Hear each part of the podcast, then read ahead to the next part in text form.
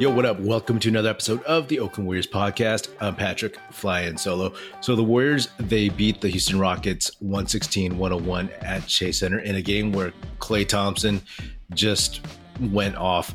Played 36 minutes. He was 12 for 19 from the field, 12 for 17 from three. So he only took two two pointers and he missed both. Six for six from the line, seven boards, one assist, 42 points, plus 32 on the night.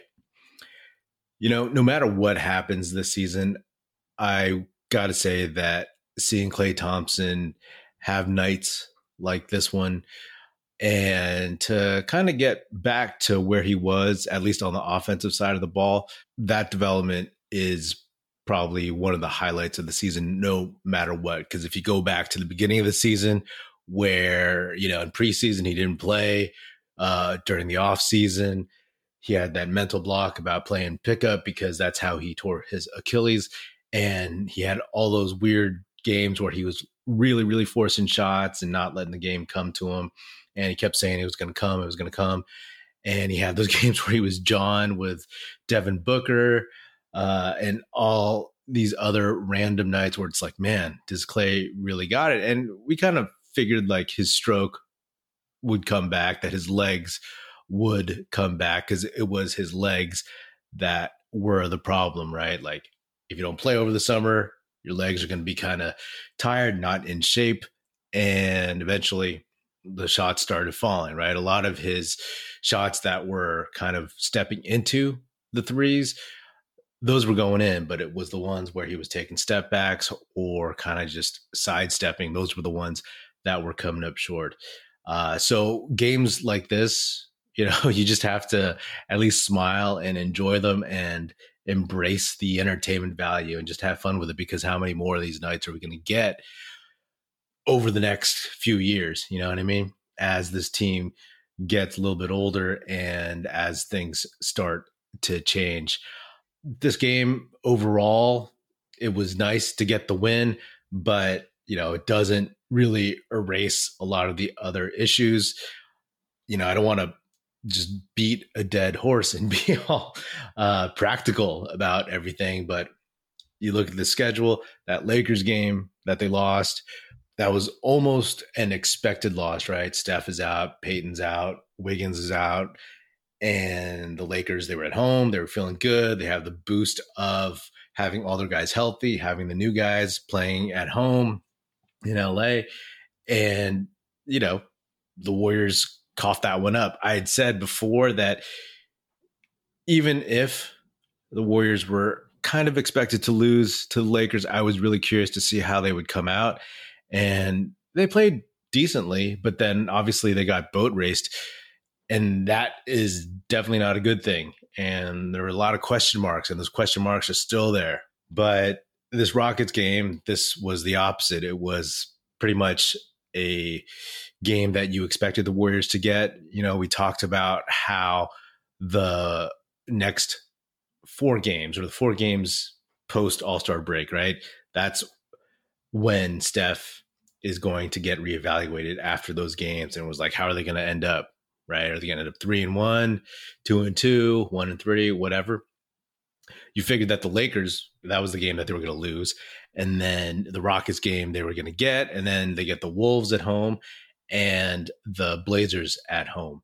Hey, they can go three and one. That'd be great. You know, get away from being 500. The fact of the matter is that the Warriors are basically in the treading water era, right? We don't know when Steph's coming back. Hopefully, it's soon.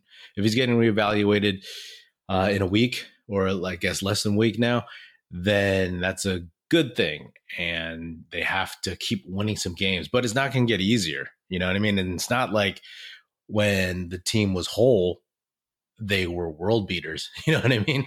This is basically still a 500 team. And, you know, you can dive into the numbers and see how poorly the Warriors are playing in general. But, you know, you just take it game by game at this point. And I'm not going to get too high on this one. I mean, I enjoy the hell out of it, but I'm not going to be like, all right, you know, this is a sign.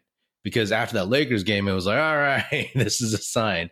You know, in the pressers for the uh, Lakers game afterwards, it was just a lot of the same platitudes, you know, like Klay talking about how uh, he's never going to give up on this team and count them out. And I'm like, of course not, sure, but like that doesn't really mean too much because we've been hearing a lot of the same stuff throughout the season. So it's really, really about just how they perform. Because after that Portland game, it's, it's a mix of road games and home games, of course. But basically, it's the Clippers, the Pelicans, the Lakers, OKC, Memphis, Milwaukee, the Suns, the Clippers again, Atlanta, Memphis, Houston, right? Out of all those teams, the Warriors could beat any of those teams. You know, we know that, you know, although they haven't beaten a ton of good teams this year, but I wouldn't say any of those are a gimme. You know what I mean? Like, definitely not. Maybe Atlanta. you know, OKC has given the Warriors problems and they're very competitive. Who knows? They may start to tank, but then, you know, it's the Rockets. that's the uh, game that you have to look at is like, that's the next gimme game. You know, let's just face facts. So it really, really just depends on how they ride it out. We can celebrate Klay's night and be like, this is awesome. And just maybe uh, watch some highlights or play it back on the DVR or whatever. But uh, in the long run, this team has to clean stuff up. And, you know, in this one, obviously Klay went off, but they were 26 of 54 uh, from three, right? And I talk about all the time how the Warriors are very three happy. And this game follows that script where if they hit threes, there's a good chance they're going to win. If they don't hit their threes, they're likely going to lose. That's it. Live and die by the three. You know, if they had Wiggins the way he was before his injury, then maybe that changes a little bit. Maybe they're not they're not averaging 43s a game. Maybe it's closer to, you know, uh, 37 or something like that. But still, this is a Rockets team that is trying to lose. You know, they're 13 and 45. They're the worst team in the league. So, you know, I'm not going to write home about this one, but I'll take it. I'll take it because again, this is the treading water era. And, you know, when the team is so depleted, Draymond didn't play in this one as well as the other guys who were out for the Lakers game. And, uh, you know, there's only so much you can take away from having like these funky lineups of a lot of bench dudes. So, you know, it is what it is. But again, if they're just jacking up threes, that's good. That's going to be tough. That's been tough for them because if they don't hit the threes and they can't defend and they can't get twos and they can't get to the free throw line, then it becomes uh, problematic in general, right? Uh, in this one, they had a ton of turnovers 18 for them, seven for the Rockets. And that's no good. You know, that's no good. If you don't, again, if they didn't hit these threes, then it would be a different story, perhaps. NBA fans, it's time to bring the hoops action to the palm of your hand with DraftKings Sportsbook, an official sports betting partner of the NBA. This week, new customers can bet $5 and win $200 in bonus bets instantly. Plus, for a limited time, all new and existing customers can get a no sweat same game parlay every day. Go to the DraftKings Sportsbook app today, opt in, and place a same game parlay on any NBA game. And if it doesn't hit, you'll get a bonus bet back. Is Steph going to go for 30? Is Klay going to hit five threes? Download the app now and sign up with code TBPN. New customers can bet $5 on the NBA and get $200 in bonus bets instantly. Only at DraftKings Sportsbook, an official sports betting partner of the NBA with code TBPN. Minimum age and eligibility restrictions apply. See show notes for details. Moses Moody got some run in this one, and, you know, he was okay. He was decent. Uh, 12 minutes, one for four from the field. All of them were three pointers, hit one free throw uh, one assist, plus six on the night, four points. And he got his feet wet, you know. The real revelation again was Patrick Baldwin Jr. People have been clamoring for him to play ahead of Anthony Lamb, and Baldwin played 15 minutes. He got some minutes in the first half, four for eight from the field, three for five from three, three boards, one assist, plus one, 11 points. Now, at the beginning of the season, preseason, I talked about how PBJ is a steal, right? Because we know his history that he was a top five ish uh, guy in his class. and he hurt his ankle, which affected his senior year. And then his freshman year, he played for his dad's lowly Milwaukee team, and they just weren't good. And he didn't really play that well. So his draft stock tanked. So the Warriors picked him up. He looks healthy, and he's the tallest dude on the team at like 6'10.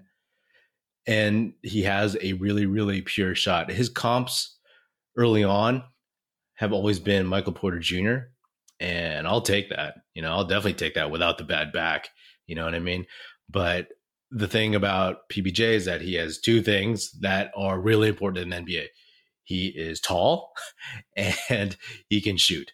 So his shot is pure and uh, his release point is also pretty high just in general. But then if you tack that onto the fact that he's really tall, that's a tough shot to block, and he'll always be able to get that off. And also, again, he's a coach's son, and he definitely looks like he knows what he's doing out there. Like he's picked up things pretty well.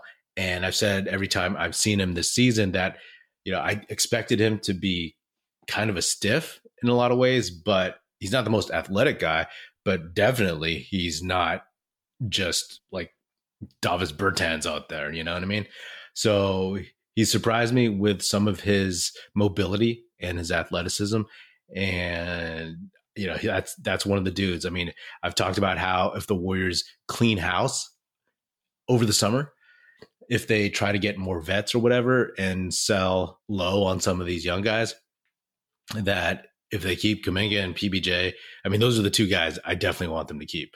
I have said a couple months ago even that PBJ had passed up Moses Moody in terms of relative importance to this Warriors team and its foundation for the future if they still want a foundation for the future, right? Because technically, if Moody is a guy who is supposed to be able to hit threes, PBJ can do it better and he's taller. and even though Moody is, in theory, because he's smaller, should be just uh, as, if not more, mobile and agile than PBJ. I mean, you know, it's well reported, and we've talked about it how he's not the most uh, fast footed laterally or in general, you know, guy in, on the team. So PBJ to me is somebody that, especially after booting Wiseman, that is a keeper, right? I've had people tell me that they want to sell on all the young dudes and just patchwork a bunch of vets. And hey, you know, again, I've said maybe Steph will demand that scorched earth, just like LeBron James does to every franchise he's been to. But me personally, just my preference as a longtime fan is I'd like to keep some youth in the cupboard to make sure that you know, I mean, these guys can can still play. You know what I mean? It's just the fact that they overloaded maybe overplayed their hand in terms of all these young dudes and the vets also kind of coasting for a lot of the early part of the season. But, you know, that's a whole nother conversation that we've kind of had already because the season's been back and forth, a lot of the same stuff. So I won't push that any further, but uh, it was really, really fun to see him out there. And if you've listened to this podcast for a while, I used to dream of a future front court of Kuminga, PBJ, and James Wiseman. And obviously, that's not going to happen ever, ever uh, again. But, uh, you know, Kuminga and, PBJ, those are the ones that I think have staying power. Uh, Kuminga, he's had some struggles as of late.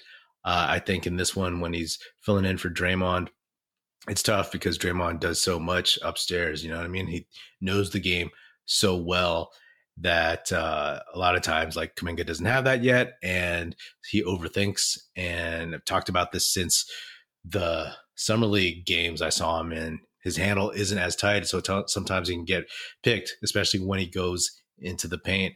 And guys are scouting, you know, scouting him especially if they don't have to worry about Steph or Wiggins.